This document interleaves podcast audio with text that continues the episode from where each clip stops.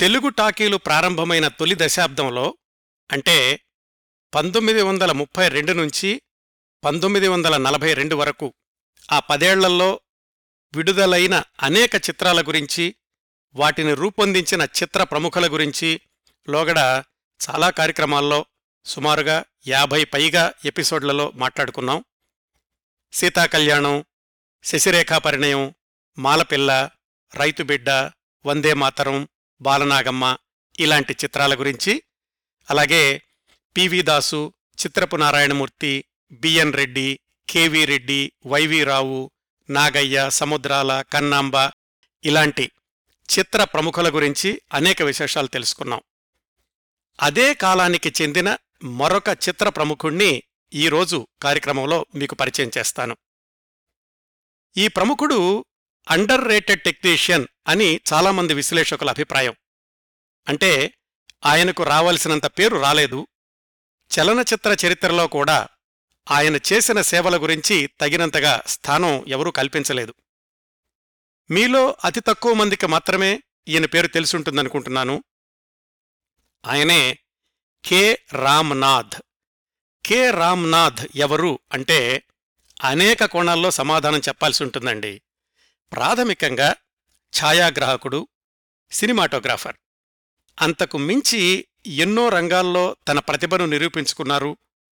ఛాయాగ్రాహకుడితో పాటు ఆయన screenplay, scenario రచయిత, కథారచయిత, ఎడిటర్, చిత్రదర్శకుడు, చిత్ర నిర్మాత ఇవన్నీ కూడా. తెలుగు చలనచిత్ర చరిత్ర కంటే తమిళ చలనచిత్ర చరిత్రలో ఈ కె. రామ్నాథ్ గారి ప్రస్తావన ఎక్కువగా ఉంటుంది. నిజానికి రామ్నాథ్ గారి ఇరవై మూడు సంవత్సరాల చలనచిత్ర చరిత్రలో మొదటి ఎనిమిది సంవత్సరాలు, అంటే పంతొమ్మిది వందల ముప్పై నాలుగు పంతొమ్మిది వందల నలభై రెండు ఆ సంవత్సరాల్లో ఆయన తెలుగు చలనచిత్ర రంగంలోనే ఉన్నారు. ఆ రోజుల్లోని అనేక విజయవంతమైన, చరిత్రలో నిలిచిపోయిన తెలుగు సినిమాల రూపకల్పనకు ఆయన వెన్నెముకగా నిలిచారు. వాటి విజయం వెనకాల ఆయన కృషి ఎంతో ఉంది. అయితే ఆ తెలుగు సినిమాల్లో ఆయన పాత్ర తరచూ వినిపించే దర్శకత్వం, నిర్మాణం ఇలాంటివి కాదు కాబట్టి బహుశా ఆయన గురించి ఎక్కువ మందికి తెలిసి ఉండకపోవచ్చు. ఆ తొలి దశాబ్దంలో దర్శకులుగా చిత్రరంగ ప్రవేశం చేసి అద్భుతమైన దర్శకులుగా తెలుగు చలనచిత్ర చరిత్రలో చిరస్థాయిగా నిలిచిపోయిన బిఎన్ రెడ్డి, కెవి రెడ్డి గార్లకు స్క్రీన్ప్లే రచనలో ప్రాథమిక పాఠాలు నేర్పిన కీలకమైన సాంకేతిక నిపుణుడు కె. రామ్నాథ్ గారు. నిజానికి బిఎన్ రెడ్డి గారి దర్శకత్వంలో వచ్చిన మొదటి మూడు సినిమాలు వందే మాతరం, సుమంగళి, దేవత. అలాగే కెవి రెడ్డి గారి దర్శకత్వంలో వచ్చిన తొలి చిత్రం భక్త పోతన. వీటికి అద్భుతమైన స్క్రీన్ప్లే సమకూర్చింది కె. రామ్నాథ్ గారే. సుమంగళి, దేవత ఇలాంటి సినిమాలకైతే కథ కూడా ఆయనే సమకూర్చారు. వీటన్నింటికీ ప్రాథమికంగా ఆయన ఛాయాగ్రాహకుడు. అదనంగా ఇదిగో ఈ స్క్రీన్ప్లే రైటింగు, ఎడిటింగు ఇలాంటివి కూడా చేశారు కొన్ని చిత్రాలకు. బిఎన్ రెడ్డి గారైతే తన తొలి సినిమా వందే మాతరంకి కె. రామ్నాథ్ గారినే దర్శకుడిగా పేరు వేసుకోమన్నారని, దానికి ఆయన సున్నితంగా తిరస్కరించి, లేదండి మీకిది తొలి చిత్రం, మీరు విజయవంతమైన దర్శకుడిగా ఎదగాలి, అందువల్ల ఈ సినిమాకి మీ పేరే దర్శకుడిగా ఉండడం సమంజసం అని కె. రామ్నాథ్ గారు చెప్పారు అని చరిత్రకారుల కథనం. బిఎన్ రెడ్డి, కెవి రెడ్డి గారు అప్పట్లో ఇచ్చిన ఇంటర్వ్యూల్లో కూడా చాలా చోట్ల తాము తొలి దర్శకత్వం, స్క్రీన్ప్లే పాఠాలను కె. రామ్నాథ్ గారి దగ్గర నేర్చుకున్నామని చెప్పేవాళ్లు. అందుకే కె. రామ్నాథ్ గారిని తెలుగు తెరకు స్క్రీన్ప్లే నేర్పినవాడు, దర్శకులకే మార్గదర్శకుడు అనడంలో ఏమాత్రం అతిశయోక్తి లేదు అని చెప్పొచ్చు. ఇంకో విషయం, కెవి రెడ్డి గారు సృష్టించిన మాయాబజార్. మాయాబజార్ అనగానే గుర్తొచ్చే అనేక మందిలో ప్రముఖంగా వినిపించే పేరు మార్కస్ బాట్లే, ఛాయాగ్రాహకుడు. మార్కస్ బాట్లే గారు మాయాబజార్లోని ట్రిక్ షాట్స్ వీటి గురించి ఈరోజు దాకా అతిశయోక్తి లేకుండా వందలాది వ్యాసాలు వచ్చి ఉంటాయండి. ఆధునిక సాంకేతిక పరిజ్ఞానం లేని పంతొమ్మిది వందల యాభై ఐదు ప్రాంతాల్లోనే మార్కస్ బాట్లే అంత అద్భుతమైన చిత్రీకరణ, కెమెరా పనితనం ఎలా సాధించగలిగారు అని ఇప్పటికి కూడా అధ్యయనం చేసేవాళ్లు చాలామంది ఉన్నారు. అయితే అలాంటి మాయాబజార్ పంతొమ్మిది వందల యాభై ఐదుకి ఇరవై సంవత్సరాల ముందే పంతొమ్మిది వందల ముప్పై ఆరులో నిర్మించబడినప్పుడు మరి దానిలో కూడా ఇన్ని ట్రిక్ షాట్స్ ఉండి ఉండాలి కదా. ఆ రోజుల్లో సాంకేతిక పరిజ్ఞానం మరింత ప్రాథమికంగా ప్రతిదీ ప్రయోగాత్మకమే అనేలాగా ఉండి ఉండాలి కదా. మరి అలాంటి రోజుల్లో ఇలాంటి ట్రిక్ షాట్స్ ఎలా తీసి ఉంటారు, ఎవరు తీసుంటారు? దీనికి సగర్వమైన సమాధానమే కె. రామ్నాథ్. తెలుగు టాకీలు ప్రారంభ దశలో అన్ని పౌరాణికాలే కదా. సీతాకళ్యాణం, శ్రీకృష్ణలీలలు, మార్కండయ్య ఇలాంటి సినిమాలన్నింటిలోనూ ట్రిక్ షాట్స్ తప్పనిసరిగా ఉంటాయి. మాయాబజార్ అయితే చెప్పాల్సిన అవసరమే లేదు. వీటన్నింటినీ సమర్థవంతంగా ప్రేక్షకుల్ని మంత్రముగ్ధుల్ని చేసేలాగా కెమెరా లెన్సులో బంధించింది, ఆకారంలో పరిమితం, ఊహల్లో అపరిమితం అనిపించుకున్న కె. రామ్నాథ్ గారు. ఆ తొలి రోజుల్లో ఆయనకు కెమెరా పాఠాలు నేర్పేవాళ్లు వేరేవాళ్లెవరూ లేరు. ఆయనే ప్రయోగాలు చేసి నేర్చుకుని మిగతా అందరికీ నేర్పారు. ఇవన్నీ చేసేటప్పటికీ ఆయన వయసెంతో తెలుసా అండి? కేవలం పాతిక సంవత్సరాలు లోపు మాత్రమే. చిత్రసీమలో స్థిరపడ్డాక పంతొమ్మిది వందల నలభై మూడు ప్రాంతాల్లో ఆయన సినీ technicians association of South India అనే కార్మిక సమాఖ్యను ప్రారంభించి దాని తరఫున మద్రాసు ఒడియన్ థియేటర్లో ప్రతి ఆదివారం పొద్దున్నే ఔత్సాహికులకు సినిమాటోగ్రఫీ పాఠాలు ఉచితంగా చెప్తూ ఉండేవాడు. దానిలో భాగంగానే తన మాయాబజార్లో ట్రిక్ షాట్స్ ఆయన ఎలా తీశారో ఒక బోర్డు మీద బొమ్మలేసి వివరిస్తూ ఉండేవాళ్లట. ఆ అసోసియేషన్ ఇప్పటికి కూడా కొనసాగుతూ ఉండడం రామ్నాథ్ గారి ముందు చూపుకి గొప్ప ఉదాహరణ. కేవలం నలభై మూడు సంవత్సరాల అతి పిన్న వయసులో మరణించిన కె. రామ్నాథ్ గారు తన ఇరవై సంవత్సరాల వయసులో చిత్రరంగ ప్రవేశం చేసి ఇరవై మూడు సంవత్సరాలు అంటే మరణించే వరకు చిత్రరంగంలోనే కొనసాగారు. విహంగ వీక్షణంలాగా చూస్తే పంతొమ్మిది వందల ముప్పై మూడు నుంచి పంతొమ్మిది వందల నలభై రెండు వరకు తెలుగు సినిమా రంగంలోనూ, ఆ తర్వాత పంతొమ్మిది వందల నలభై రెండు నుంచి చనిపోయే పంతొమ్మిది వందల యాభై ఆరు వరకు తమిళ సినీ రంగంలోనూ తనదైన ముద్ర వేశారు కె. రామ్నాథ్ గారు.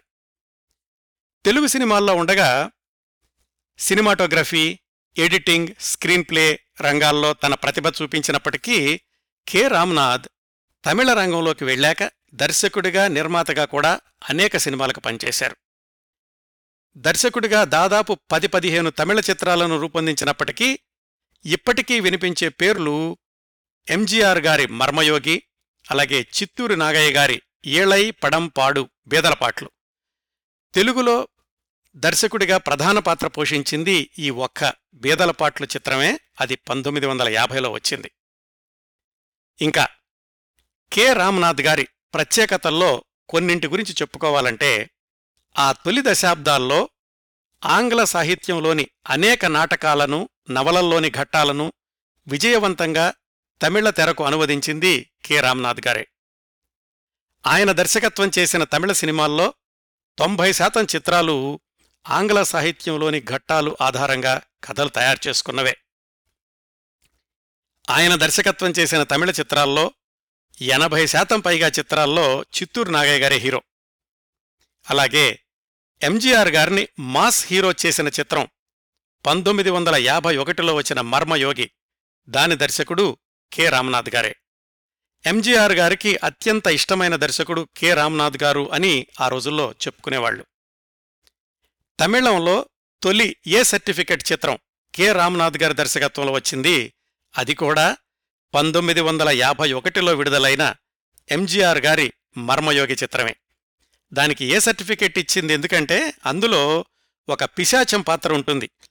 అది చూసి పిల్లలు భయపడతారని అందుకే పెద్దలకు మాత్రమే సర్టిఫికెట్ ఇచ్చారు ఆ రోజుల్లో.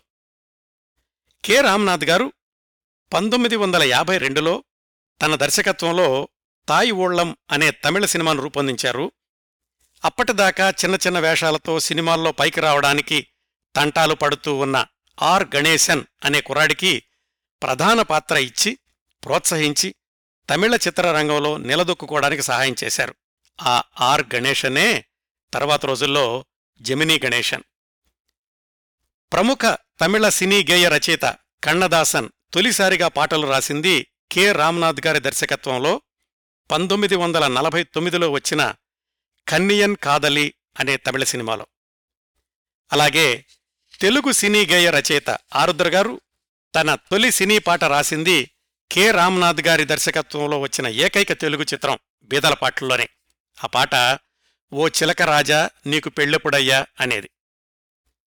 తన చలనచిత్ర జీవితం విజయవంతంగా కొనసాగుతున్న రోజుల్లోనే కె రామ్నాథ్ గారు సొంతంగా తీసిన తమిళ చిత్రం విడుదలై ఆ సినిమా విడుదలలో జరిగినటువంటి జాప్యం, కోర్టు కేసులు, ఆర్థిక ఇబ్బందులు, చిత్ర పరాజయం, ఆయన తీసిన హిందీ సినిమా రిహాయి విడుదల కాకపోవడం, ఈ పరిణామాలతోటి ఆరోగ్యం దెబ్బతిని పంతొమ్మిది వందల యాభై ఆరు అక్టోబర్ మూడున సరిగ్గా తన పుట్టినరోజునే నలభై మూడేళ్ల వయసులో హైదరాబాదులో ప్రకృతి ఆశ్రమంలో కన్నుమూయడం కె రామ్నాథ్ గారి జీవితానికి అంతిమ విషాద ఘట్టం. ఇదండి స్థూలంగా కె రామ్నాథ్ గారి గురించిన పరిచయము, ప్రత్యేకతలు. ఇప్పటికీ శ్రోతలకు కె రామ్నాథ్ గారి గురించి ఒక స్పష్టమైన అవగాహన వచ్చి ఉంటుందని ఆశిస్తున్నాను.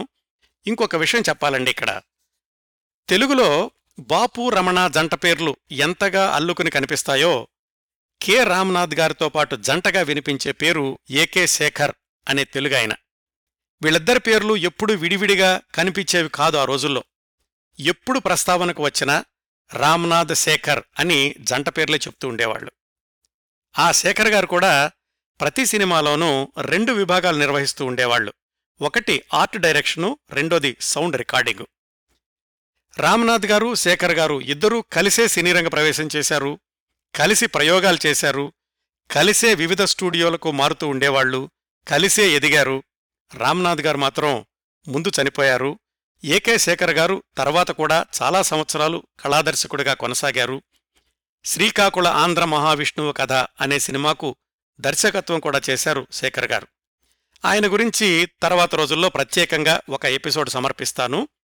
ఈరోజు కార్యక్రమాన్ని కె రామ్నాథ్ గారి విశేషాలకు పరిమితం చేస్తాను. ఇప్పుడు కె రామ్నాథ్ గారి బాల్యం, నేపథ్యం, తెలుగు తమిళ రంగాల్లో ఆయన ఎదిగిన విధానం, ఈ విశేషాలు వివరంగా తెలుసుకుందాం.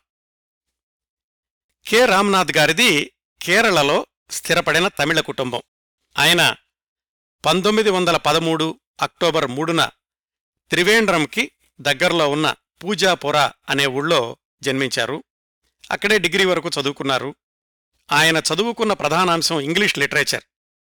ప్రధాన పాఠ్యపుస్తకాల కంటే నాన్ డీటెయిల్స్ డీటెయిల్డ్గా చదువుతూ ఉండేవాడు ఆయన. ఆ ఆంగ్ల సాహిత్య పరిచయం, దాని పట్ల ఉన్న ఆసక్తి తర్వాత ఆయన దర్శకుడయ్యాక చాలా ఉపయోగపడింది. డిగ్రీ చదువుతో పాటుగా ఆయనకు చిన్నప్పటినుంచే ఫోటోగ్రఫీ అంటే చాలా ఆసక్తిగా ఉండేది. ఊళ్ళో డిగ్రీ అయ్యాక ఉద్యోగాన్ని వెతుక్కుంటూ మద్రాసు చేరుకున్నారు. ఫోటోగ్రఫీ అంటే ఆసక్తి కాబట్టి కోడక్ ఫిలిం కంపెనీలో అప్రెంటిస్గా చేరారు.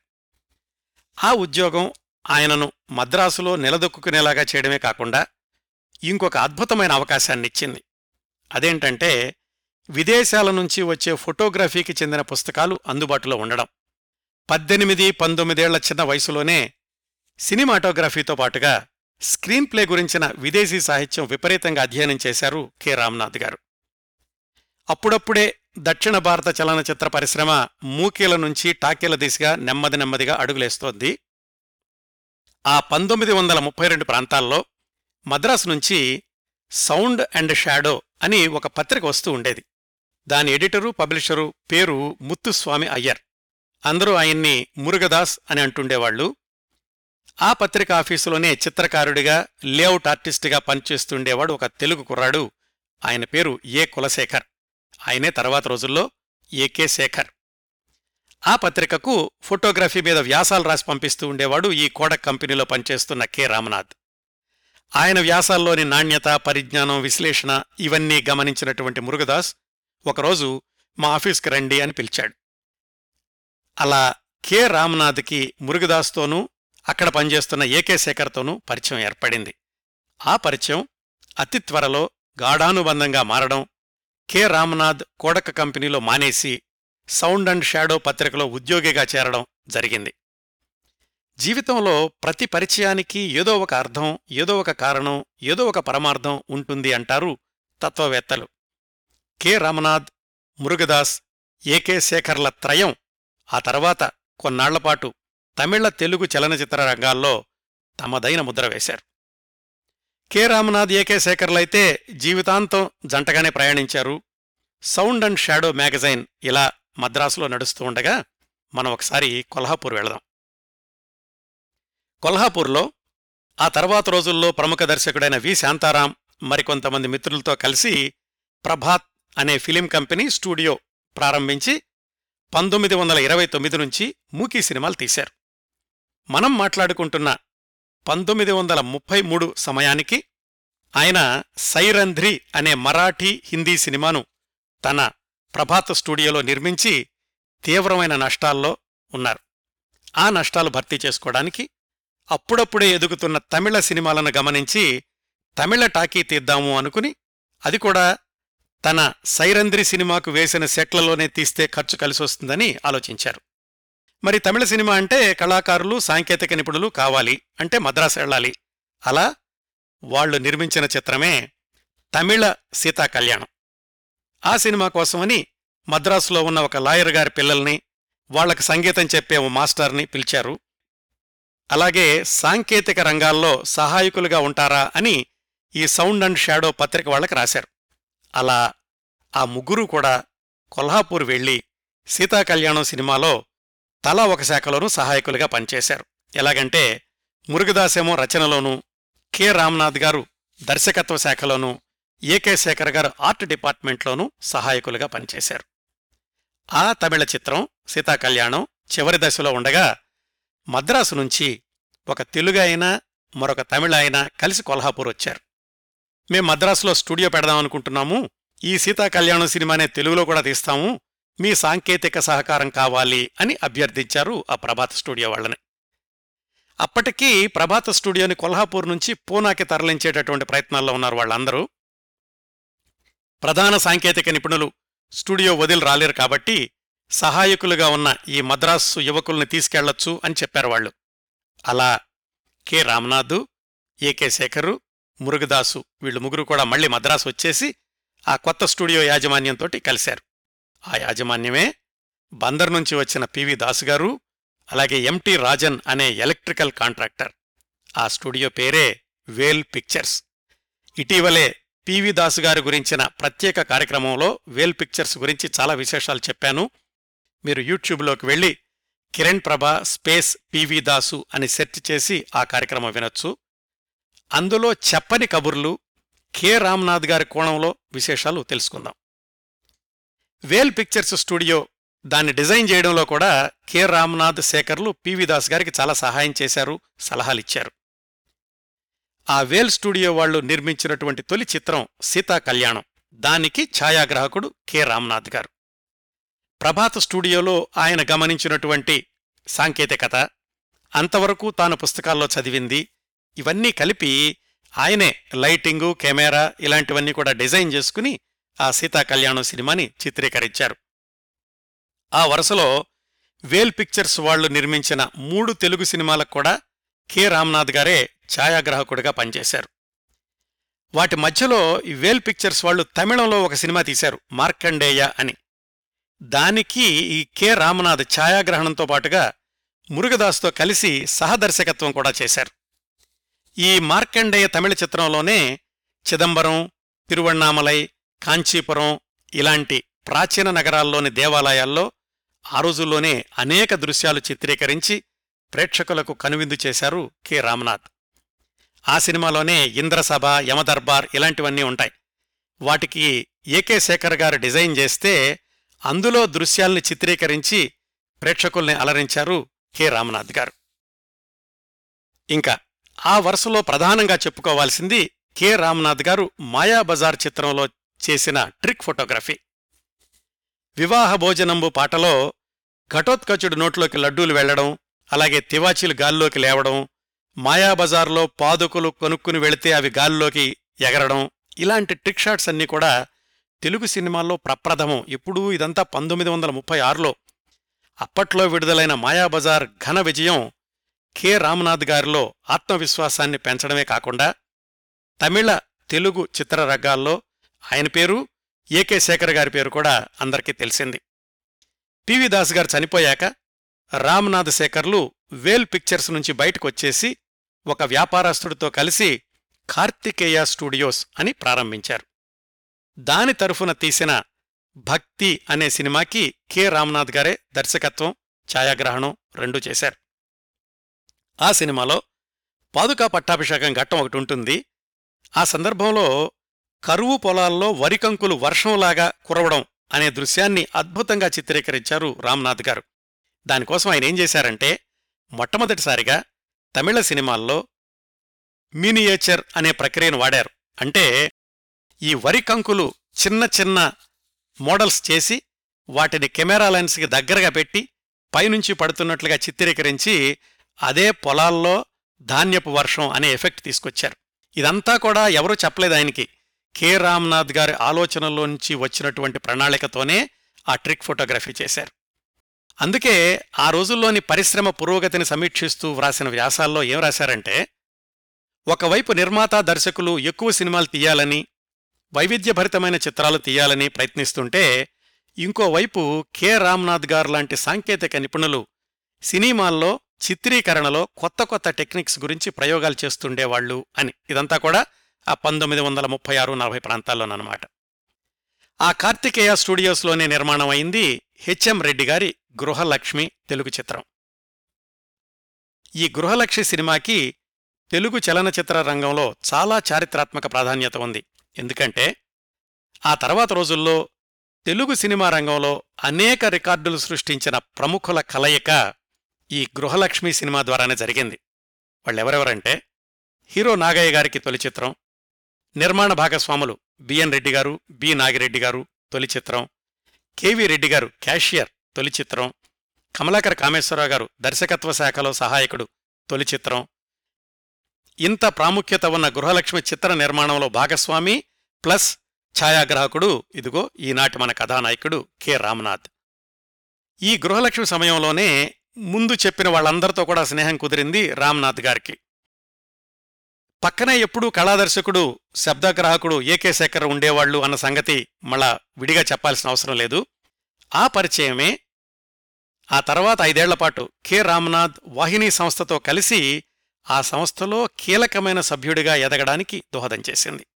అలాగే నాగయ్య గారి పరిచయం అయితే కె రామనాథ్ గారికి జీవితాంతం కొనసాగింది, మరొక ఇరవై సంవత్సరాల పాటు. కె రామనాథ్ గారికి ఛాయాగ్రాహకుడిగా గృహలక్ష్మి అనేది మొట్టమొదటి సాంఘిక చిత్రం. సినిమాలో సన్నివేశం మూడ్కి తగినట్లుగా లైటింగ్ స్కీమ్ ఏర్పాటు చేయడం అనేది కె రామనాథ్ గారు ఒక ప్రత్యేకమైన కళగా అమలుపరిచారు ఈ గృహలక్ష్మి సినిమా నుంచి కూడా. ఆ తర్వాత కూడా ఆయన కెమెరా నిర్వహించిన వాహిని వాళ్ల సినిమాల్లో సంతోషం, విషాదం, వినోదం, కంగారు, హుషారు ఇలాంటి దృశ్యాలను తన లైటింగ్ స్కీమ్తో ఎలివేట్ చేశారు కె రామనాథ్ గారని అప్పట్లోని అన్ని పత్రికలు కూడా ఆయనను అత్యధికంగా ప్రశంసించాయి. గృహలక్ష్మి తర్వాత బిఎన్ రెడ్డి అలాగే మిగతా మిత్రులందరూ వాహిని సంస్థను ప్రారంభించినప్పుడు పంతొమ్మిది వందల ముప్పై తొమ్మిదిలో దానిలో కూడా మూలస్తంభాలయ్యారు రామనాథ్ శేఖర్లు. వాహిని వాళ్ల తొలి ప్రయత్నం వందే మాతరం. దర్శకుడిగా బిఎన్ రెడ్డి గారికి మొట్టమొదటి సినిమా. ప్రతి అడుగులోనూ ఆయనకు పక్కన ఉండి సహాయ సహకారాలు, ప్రోత్సాహం అందించింది కె రామనాథ్ గారే. వందే మాతరం సినిమాకి మూలం చాలా చిన్న కథ. దానికి అదనపు పాత్రలు, అదనపు సన్నివేశాలు చేర్చి స్క్రీన్ప్లే సమకూర్చిపెట్టింది కె రామనాథ్ గారే. కేవలం ఆ విభాగాలకే పరిమితం కాకుండా నటీనటుల ఎంపిక, సంగీతం, దర్శకత్వం అన్ని శాఖల్లో కూడా కె రామనాథ్ గారిదే అంతిమ నిర్ణయం అన్నట్లు ఉండేది ఆ వందే మాతరం సినిమా సందర్భంలో. ఆ వందే మాతరం సినిమా షూటింగ్ చేసే సమయానికి పాటలు డైరెక్ట్గా రికార్డింగ్ చేస్తుండేవాళ్లు. అంటే సెట్లో నటీనటులు నటిస్తూ పాటలు పాడుతుంటే దూరంగా సంగీత వాద్యకారులుండి వాళ్లు వాయిస్తూ ఉండేవాళ్లు, అలాగ పాటలను రికార్డు చేస్తూ ఉండేవాళ్లు. ప్రముఖ తమిళ ఫిలిం జర్నలిస్ట్ కె రామనాథ్ గారి మిత్రుడు రాండార్ గై రామనాథ్ గారి గురించి వ్రాసిన వ్యాసంలో ఈ వందే మాతరం షూటింగ్ సందర్భంలో జరిగిన ఒక సంఘటన ఇలా చెప్పారు. ఎవరో ఒక నటుడు మైక్ భయంతోటి సరిగా పాడలేకపోయాడు. టేక్ మీద టేక్ తీస్తుంటేనేమో ఫిలిం వృధా అయిపోతోంది. బిఎన్ రెడ్డి గారికి విసుగొచ్చేస్తుంటే రామ్నాథ్ గారే సలహా ఇచ్చారట. ఏమని, ఓ పని చేద్దామండి, ఇప్పుడు మ్యూజిక్ తోటి ఈ సీన్ తీసేద్దాం, షూటింగ్ అయిపోయాక విడిగా అతనితో పాడించి ఈ మ్యూజిక్కి జత చేద్దాం అని. బిఎన్ రెడ్డి గారికి ఏం అర్థం కాలేదు. అంతవరకు అలా విడిగా రికార్డింగ్ అనే ప్రక్రియ లేనేలేదు.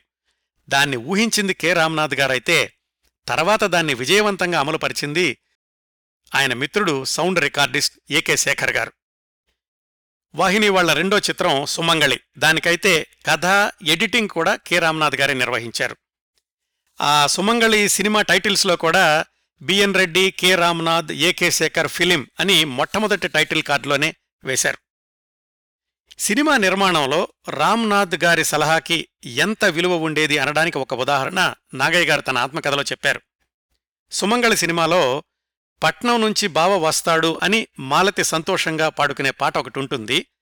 దానికి సముద్రాల రాఘవాచారి గారు ఎన్ని వర్షన్లు రాసినా బిఎన్ రెడ్డి గారికి, రామ్నాథ్ గారికి నచ్చలేదు. ఒకానొక దశలో అయితే బిఎన్ రెడ్డి గారు రాజీ పడిపోదాం అనుకున్నారు. కానీ రామ్నాథ్ గారు మాత్రం, మీకు రాయడం రాకపోతే చెప్పండి, వేరే వాళ్ళతో రాయించుకుంటాను అని సముద్రాల గారితో సీరియస్గా చెప్పారు. అప్పుడు సముద్రాల గారు రాసిందే సూపర్ హిట్ సాంగ్ వస్తాడే మా బావ.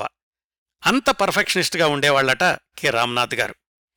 సుమంగళి సినిమా గురించి పంతొమ్మిది వందల నలభై ఒకటి మార్చ్ ఫిలిం ఇండియా అనే ఇంగ్లీష్ పత్రికలో ఏ రాశారంటే, ఈ K Ramnath, AK Shekhar, B N Reddy గారులు తెలుగు సినిమాలకు పరిమితమైపోయి తమ టాలెంట్ని వృధా చేసుకుంటున్నారు అని.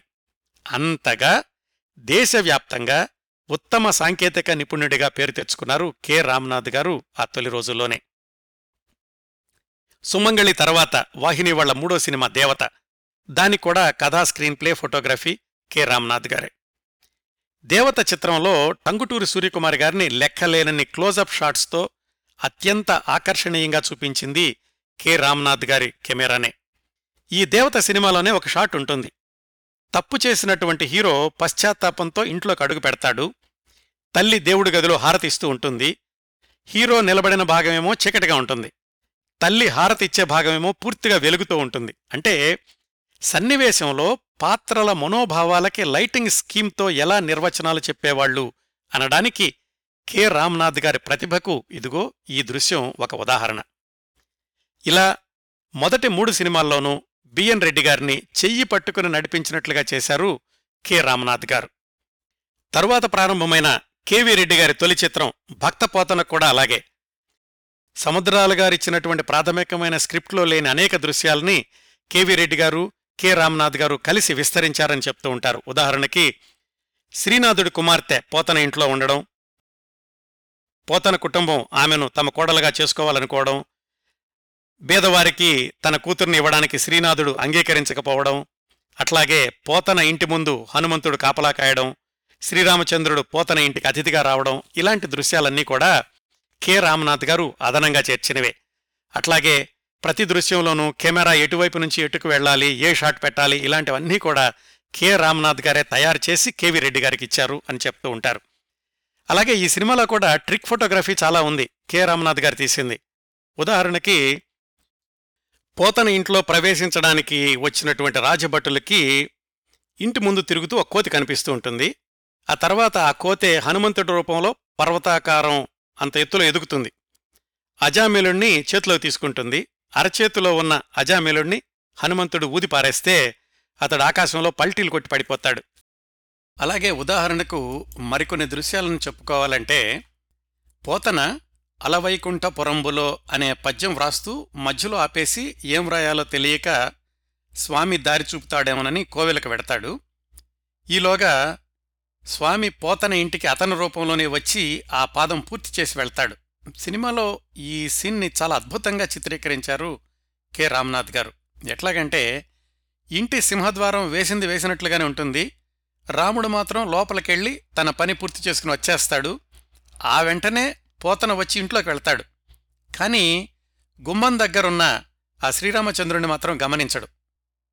అలాగే మరికొన్ని ఉదాహరణలు చెప్పుకోవాలంటే, భాగవత గ్రంథ ప్రతులకి విష్ణు చక్రం కావలి కాయడం, వాటి దగ్గరకు వెళ్లబోయిన సింగభూపాలుడి సైనికులకు శృంగభంగం కావడం, పోతనను అవమానం చేయడానికని శ్రీనాథుడు వందల మంది బ్రాహ్మణుల్ని భోజనానికి అతనింటికి తీసుకెళ్తే బియ్యం గింజ లేని ఆ ఇంట్లో ఒక అదృశ్య హస్తం వచ్చి సకల భక్ష్యాలు సమకూర్చడం, ఇలాంటి మాయా సన్నివేశాల్లో రామ్నాథ్ గారు చూపించిన ట్రిక్ ఫోటోగ్రఫీ ఇప్పటికి కూడా అత్యంత ఆశ్చర్యకరం. రకరకాల లెన్సులు, అలాగే ఎడిటింగ్ టెక్నిక్సు, గ్రాఫిక్సు ఇలాంటివేమీ లేని రోజుల్లోనే రామ్నాథ్ గారు అంత అద్భుతమైన దృశ్యాలను చిత్రీకరించారు భక్తపోతన సినిమాలో. అలాగే ఈ సినిమా చిత్ర నిర్మాణం మధ్యలో మద్రాసు మీద యుద్ధమేఘాలు కమ్ముకోవడంతోటి మధ్యలో ఆగిపోయింది. ఆ సినిమా నెగిటివ్లన్నీ తీసుకుని నిర్మాతలు తాడిపత్రి వెళ్ళిపోయారు. మళ్ళా పంతొమ్మిది వందల నలభై రెండులో ఆ వాతావరణం కాస్త సద్దుమణిగి భక్తపోతన మళ్లీ ప్రారంభమయ్యేసరికి రామ్నాథ్ శేఖర్లిద్దరూ కూడా జెమినీ సంస్థలో చేరిపోయారు. అలా వెనక్కొచ్చినటువంటి కెవి రెడ్డి గారు మళ్ళా ఆయన దగ్గరికి వెళ్ళి అడిగారు రామ్నాథ్ గారిని, ఏమండి మీరు వెళ్ళిపోయారు కదా, ఇంకా ట్రిక్ షాట్స్ కొన్ని ఉన్నాయి తీయాల్సినవి, మీరొచ్చి సహాయం చేస్తారా అని. అప్పుడు రామ్నాథ్ గారు చెప్పారట, ప్రధానికి రామ్నాథే కావాలంటాయా, నువ్వు చేయలేవా, చాలా నేర్పాను కదా, అలా చేస్తేనే నువ్వు ఎదుగుతావు అని కొంచెం గట్టిగా చెప్పేసరికి కెవి రెడ్డి గారు వెనక్కి వచ్చేసి ఆయనే స్వయంగా ఆ ట్రిక్ షాట్స్తో సహా చిత్రం పూర్తి చేశారు. అవేంటంటే బోయిల్ లేకుండా పల్లకి నడవడం, ఎద్దులు లేకుండా నాగలితో భూమి దున్నడం, ఇలాంటివన్నీ కూడా కెవి రెడ్డి గారే తీశారు. ఆ తర్వాత రామ్నాథ్ గారికి చూపిస్తే ఆయన కెవి రెడ్డి గారి భుజం తట్టి, చాలా బాగుందబ్బాయ్, ఎప్పుడూ ఒకళ్ళ మీద ఆధారపడకుండా ఉండి ఇలా చేస్తేనే నువ్వు సినిమాల్లో పైకొస్తావు అని శిష్యుణ్ణి అభినందించారు కె రామ్నాథ్ గారు. ఇలా పది సంవత్సరాల పాటు తెలుగు సినిమా రంగంలో తమ ముద్ర వేసిన రామ్నాథ్ శేఖర్లు పంతొమ్మిది వందల నలభై మూడు నుంచి జెమినీ స్టూడియోలో తమ చలనచిత్ర జీవితాన్ని కొనసాగించారు. విచిత్రం ఏమిటంటే తొలి రోజుల్లో తాను తీర్చిదిద్దిన బిఎన్ రెడ్డి, కెవి రెడ్డి గారు ఆ తర్వాత తెలుగు సినిమాల్లో అద్భుతమైన సినిమాలు తీస్తూ ఉంటే మళ్లీ కె రామ్నాథ్ గారు మాత్రం తెలుగు సినిమా రంగం వైపు రాకపోవడం, ఒక్క నాగయ్య గారిని మాత్రం చివరి రోజుల వరకు తన తమిళ సినిమాల్లో ప్రధాన పాత్రలకు ఎంచుకున్నారు రామ్నాథ్ గారు. జెమినీ స్టూడియోలో చేరగానే ఆయన విభాగం కాస్త మారింది. ఎట్లాగంటే అక్కడ సినిమాలకు ఆయన ఫోటోగ్రఫీతో పాటుగా ప్రొడక్షన్ కంట్రోలర్గా కూడా పనిచేశారు. చాలా సినిమాల నిర్మాణం మొట్టమొదటి దగ్గర నుంచి చిట్ట చివరి వరకు అన్ని విభాగాలను సమన్వయం చేసి విజయవంతంగా చిత్ర నిర్మాణం కొనసాగేలా చూడడం అనేది కె రామ్నాథ్ గారి ప్రధాన బాధ్యత. అలాగే సహజంగా భారీ చిత్రాల వైపు మొగ్గు చూపించే జెమినీ వాసన్ గారితోటి లో బడ్జెట్ చిత్రాలు తీయించి విజయవంతం చేసినటువంటి ప్రత్యేకత కూడా కె రామ్నాథ్ గారిది. కన్నమ్మ ఎన్ కాదలి, మిస్ మాలిని ఇలాంటి సినిమాలకు ప్రొడ్యూసర్గా కె రామ్నాథ్ గారి పేరుంటుంది. డబ్బులు పెట్టింది మాత్రం జెమినీ వాళ్లే అనుకోండి. డైరెక్టర్గానేమో కొత్త మంగళం సుబ్బు అని ఆయన ఉంటారు. ఈ చిన్న బడ్జెట్ సినిమాలను కూడా విజయవంతం చేసి జెమినీ వాసన్ గారికి ఒక కొత్త రకమైనటువంటి వ్యాపార మెళకువలు కూడా బోధించారు కె రామ్నాథ్ గారు. జెమినీ సంస్థలో చేరగానే కె రామ్నాథ్ గారు సినిమాటోగ్రాఫర్గా పనిచేసిన చిత్రం మంగమ్మ శపథం, తమిళ సినిమా. దీనికి దర్శకుడు జెమినీ వాసన్ గారి మిత్రుడు టీజీ రాఘవాచారి అయినప్పటికీ కూడా వెనక ఉండి దర్శకత్వ శాఖను నడిపించింది కె రామ్నాథ్ గారే అని ఆ కాలంలో వచ్చినటువంటి కొన్ని వార్తలు. అలాగే జెమినీ స్టూడియోలో ఏళ్ల తరబడి నిర్మాణమైన ఉదయశంకర్ గారి కల్పన అనే సినిమాకి ఛాయాగ్రాహకుడు కె రామ్నాథ్ గారే. జెమినీ వారి అత్యంత ప్రతిష్టాత్మక చిత్రం పంతొమ్మిది వందల నలభై ఎనిమిదిలో విడుదలైన చంద్రలేఖ, దానికి అఫీషియల్ సినిమాటోగ్రాఫర్ కమల్ ఘోష్ అయితే అందులో కీలకమైన రెండున్నాయి, డ్రమ్ డాన్స్ ఒకటి, సర్కస్ దృశ్యాలు. ఆ రెండింటినీ కూడా కె రామ్నాథ్ గారే చిత్రీకరించారు అని చెప్తూ ఉంటారు. కె రామ్నాథ్ గారి చిత్రీకరణకు ఈ చంద్రలేఖలోని ఒక దృశ్యం ఉదాహరణ ఏమిటంటే, అందులో ఒక అమ్మాయి సర్కస్ చేస్తూ ఉంటుంది, ట్రెపీజ్ మీద వెళుతూ ఉంటుంది. ఆమెను వెంటాడుతూ ఉండేటటువంటి వ్యక్తి ప్రేక్షకుల్లో ఉంటాడు. ఆ ట్రెపీజ్ మీద ఉన్న ఆమె అతన్ని గమనిస్తుంది, అతడు కూడా ఆమెను చూశాడు. ఈ దృశ్యం చేయాలి. ఎలాగా? ఆ ట్రెపీజ్ మీద వెళుతున్నటువంటి అమ్మాయి పర్స్పెక్టివ్లో ఈ ప్రేక్షకుల్లో ఉన్న అతన్ని చూపించాలి.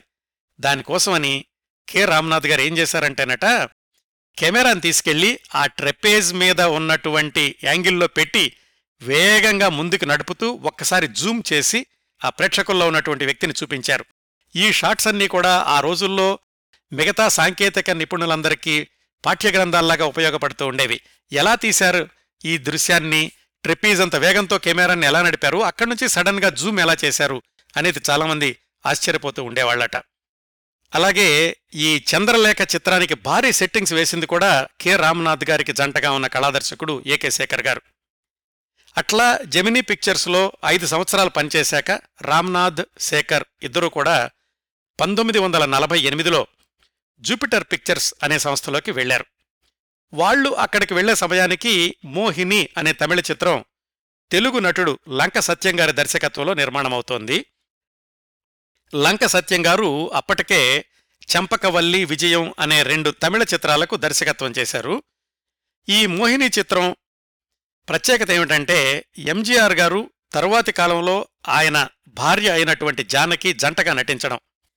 ఈ సినిమా నిర్మాణం డెబ్బై శాతం పూర్తయ్యాక నిర్మాతలకి ఎందుకోగాని లంక సత్యం గారి టేకింగ్ నచ్చలేదు. పైగా అప్పటికీ సినిమాలో ట్రిక్ షాట్స్ తీసేటటువంటి సమయం కూడా వచ్చింది. లంక సత్యం గారు ఈ ట్రిక్ షాట్స్ తీయడం అంత అనుభవం లేదండి అని చెప్పారు.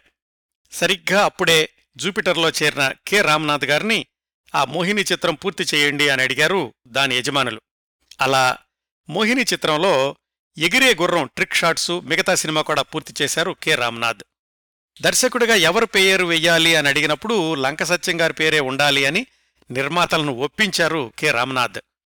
ఎప్పుడూ కూడా చేసే పనిలో క్రమశిక్షణ, కొత్తదనం, ప్రయోగాలు ఇవి మాత్రమే తప్ప పేరు కోసం, ప్రచారం కోసం ఎప్పుడూ పాకులాడేవాడు కాదు కె రామనాథ్.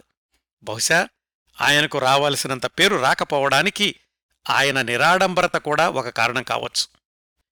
మోహిని చిత్రం పూర్తయ్యాక కె రామనాథ్ గారి దర్శకత్వంలో జూపిటర్ వాళ్లు నిర్మించిన చిత్రం కన్నియన్ కాదలి.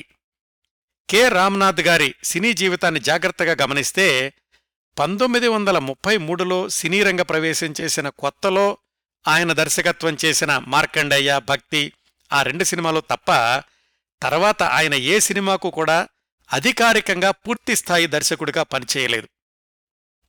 కీలకమైన విభాగాల్లో పనిచేస్తూ దర్శకుడికి కుడిభుజంగా నిలుస్తూ వచ్చారే కానీ ఆయనంటూ పూర్తిస్థాయి దర్శకత్వం చేసింది ఇదిగో పంతొమ్మిది వందల నలభై తొమ్మిదిలో విడుదలైన ఈ కన్నియన్ కాదలి అనే సినిమానే. దాన్ని విలియం షేక్స్పియర్ రాసిన ట్వెల్త్ నైట్ అనే నాటకం ఆధారంగా రాసుకున్నారు. తెలుగు నటీమణి అంజలి గారు దానిలో హీరోయిన్. ఈ సినిమా ద్వారానే కన్నదాసన్కు మొట్టమొదటిసారిగా సినిమా పాట రాసే అవకాశం ఇచ్చారు కె రామనాథ్. మొదటి పాటకు కన్నదాసన్కు ఇచ్చిన పారితోషికం వంద రూపాయలట.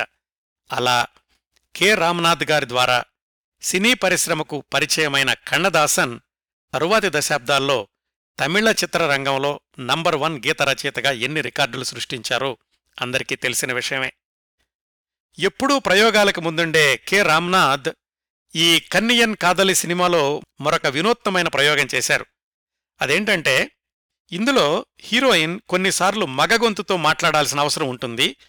ఆ డబ్బింగ్ కోసమని గోపి అనే రంగస్థల నటుణ్ణి పిలిచారు కె రామనాథ్.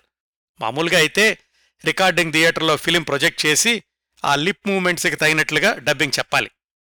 కానీ వాళ్ళు ఆ డబ్బింగ్ చెప్పాల్సినటువంటి సమయానికి థియేటర్ దొరక్కపోవడం, అతి త్వరగా పూర్తి చేయాల్సి రావడం ఇలాంటివేవో వచ్చేసరికి కె రామనాథ్ గారు ఏం చేశారంటే కేవలం ప్రొజెక్టర్లోని ఇయర్ ఫోన్ ద్వారా డైలాగ్స్ వింటూ ఆ మగ గొంతుతోటి డబ్బింగ్ చెప్పించారు కె రామనాథ్. అందరూ అనుకున్నారట ఏంటి ఏం చేస్తోంది, ఇట్లా చేస్తే గనక లిప్ సింకింగ్ ఎలా అవుతుంది అని. కానీ ఆ ప్రయోగం అద్భుతమైన ఫలితాన్నిచ్చింది. ఆ తర్వాత బోలెడంత సమయమూ ఖర్చు కూడా కలిసొచ్చినాయి. ఈ కన్నియన్ కాదలి సినిమాలోనే ఇంకో విచిత్రం జరిగింది. ఒక రాజభవనం ఉంటుంది, దాని దగ్గర ఒక కాపలాదారుంటాడు. ఆ రాజభవనం యొక్క ప్రధాన ద్వారాన్ని తెరిచే తాళం చెవి అతని నడుం చుట్టూ ఉన్న బెల్టుకు పెట్టుకుంటాడు. ఎవరైనా దాన్ని బలవంతంగా లాక్కుంటే గనక అది పెద్దగా శబ్దం చేస్తుంది, అంటే ఇప్పటి ఎమర్జెన్సీ అలారం లాగానమాట. ఆ సినిమా విడుదలయ్యాక వ్యాపారస్తులు కొంతమంది కె రామనాథ్ గారి దగ్గరకు వచ్చి, ఏమండి ఈ ఇన్స్ట్రుమెంట్ ఏదో బాగుంది, దీన్ని నిజంగా తయారు చేసి మనం బిజినెస్ చేద్దాము అన్నారట. ఆయన నవ్వే సూరుకున్నారనుకోండి. ఆ రోజుల్లోనే ఆయన అడ్వాన్స్డ్ టెక్నాలజీని ఊహించారన్నమాట, ఇలా ఎమర్జెన్సీ అలారం ఉండేటటువంటి పరికరం ఉంటే ఎలా ఉంటుంది అని. చాలా సంవత్సరాల తర్వాత ఆయన దర్శకత్వం చేసిన కన్నియన్ కాదలి చక్కటి విజయం సాధించింది. దాని తర్వాత జూపిటర్ వాళ్లు కె రామనాథ్ గారి దర్శకత్వంలో ప్రారంభించిన చిత్రం తమిళ చిత్రం మర్మయోగి. ఎంజీఆర్ మాస్ హీరో ఇమేజ్ని ఒక రేంజ్కి తీసుకెళ్లింది ఈ మర్మయోగి చిత్రం. దీన్ని తమిళంతో పాటు సమాంతరంగా ఏక్థా రాజా అని హిందీలో కూడా కె రామనాథ్ గారి దర్శకత్వంలోనే కొనసాగించారు. పంతొమ్మిది వందల యాభై ఒకటిలో విడుదలైన మర్మయోగి అద్భుతమైనటువంటి విజయం సాధించింది.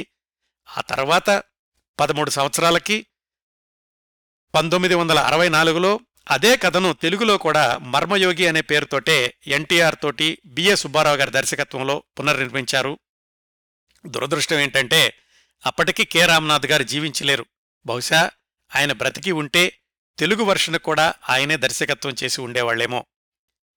జూపిటర్ పిక్చర్స్ నుంచి రామ్నాథ్ శేఖర్ల జంట కోయంబత్తూరులో ఉన్న పక్షిరాజా ఫిలిమ్స్లో చేరారు. ఈ పక్షిరాజా ఫిలిమ్స్ యజమాని పేరు శ్రీరాములు నాయుడు. ఎంకే త్యాగరాజ్ భాగవతారు గురించినటువంటి కార్యక్రమంలో ఈయన గురించి మనం ప్రస్తావించుకున్నాం. ఆ కేసులో మొదటి దశ ముద్దాయిల్లో శ్రీరాములు నాయుడు గారు కూడా ఒకళ్ళు. కాకపోతే ఆయన మీద నేరం రుజువు కాకపోవడంతో మొదట్లోనే ఆయన ఆ కేసులో నుంచి బయటపడ్డారు. పక్షిరాజా ఫిలిమ్స్ బ్యానర్లో విజయవంతమైన తెలుగు తమిళ చిత్రాలను నిర్మిస్తూ ఉండేవాళ్లు ఆ రోజుల్లో. ఆ క్రమంలో కె రామ్నాథ్ శేఖర్లు తనతో చేరాక పక్షిరాజా ఫిలిమ్స్ వాళ్లు నిర్మించినటువంటి సినిమా ఏళై పడం పాడు, ఇది తమిళ పేరండి, కొంచెం ఉచ్చారణలో దోషాలుండొచ్చు, శ్రోతలు గమనించగలరు. తెలుగులో అయితే బేదలపాట్లు. ఈ రెండు సినిమాల్ని కూడా సమాంతరంగా కె రామ్నాథ్ గారి దర్శకత్వంలో తయారు చేశారు. రెండింట్లో కూడా నాగయ్య గారే ప్రధాన పాత్రధారి. రెండు భాషల్లోనూ బేదలపాట్లు ఘన విజయం సాధించింది. ఇందులోనే సీతారామన్ అనే నటుడు జావర్ అనే పోలీస్ పాత్ర ధరించి తర్వాత తర్వాత జావర్ సీతారామన్ అనే పేరుతోటే సినీ రంగంలో స్థిరపడిపోయాడు.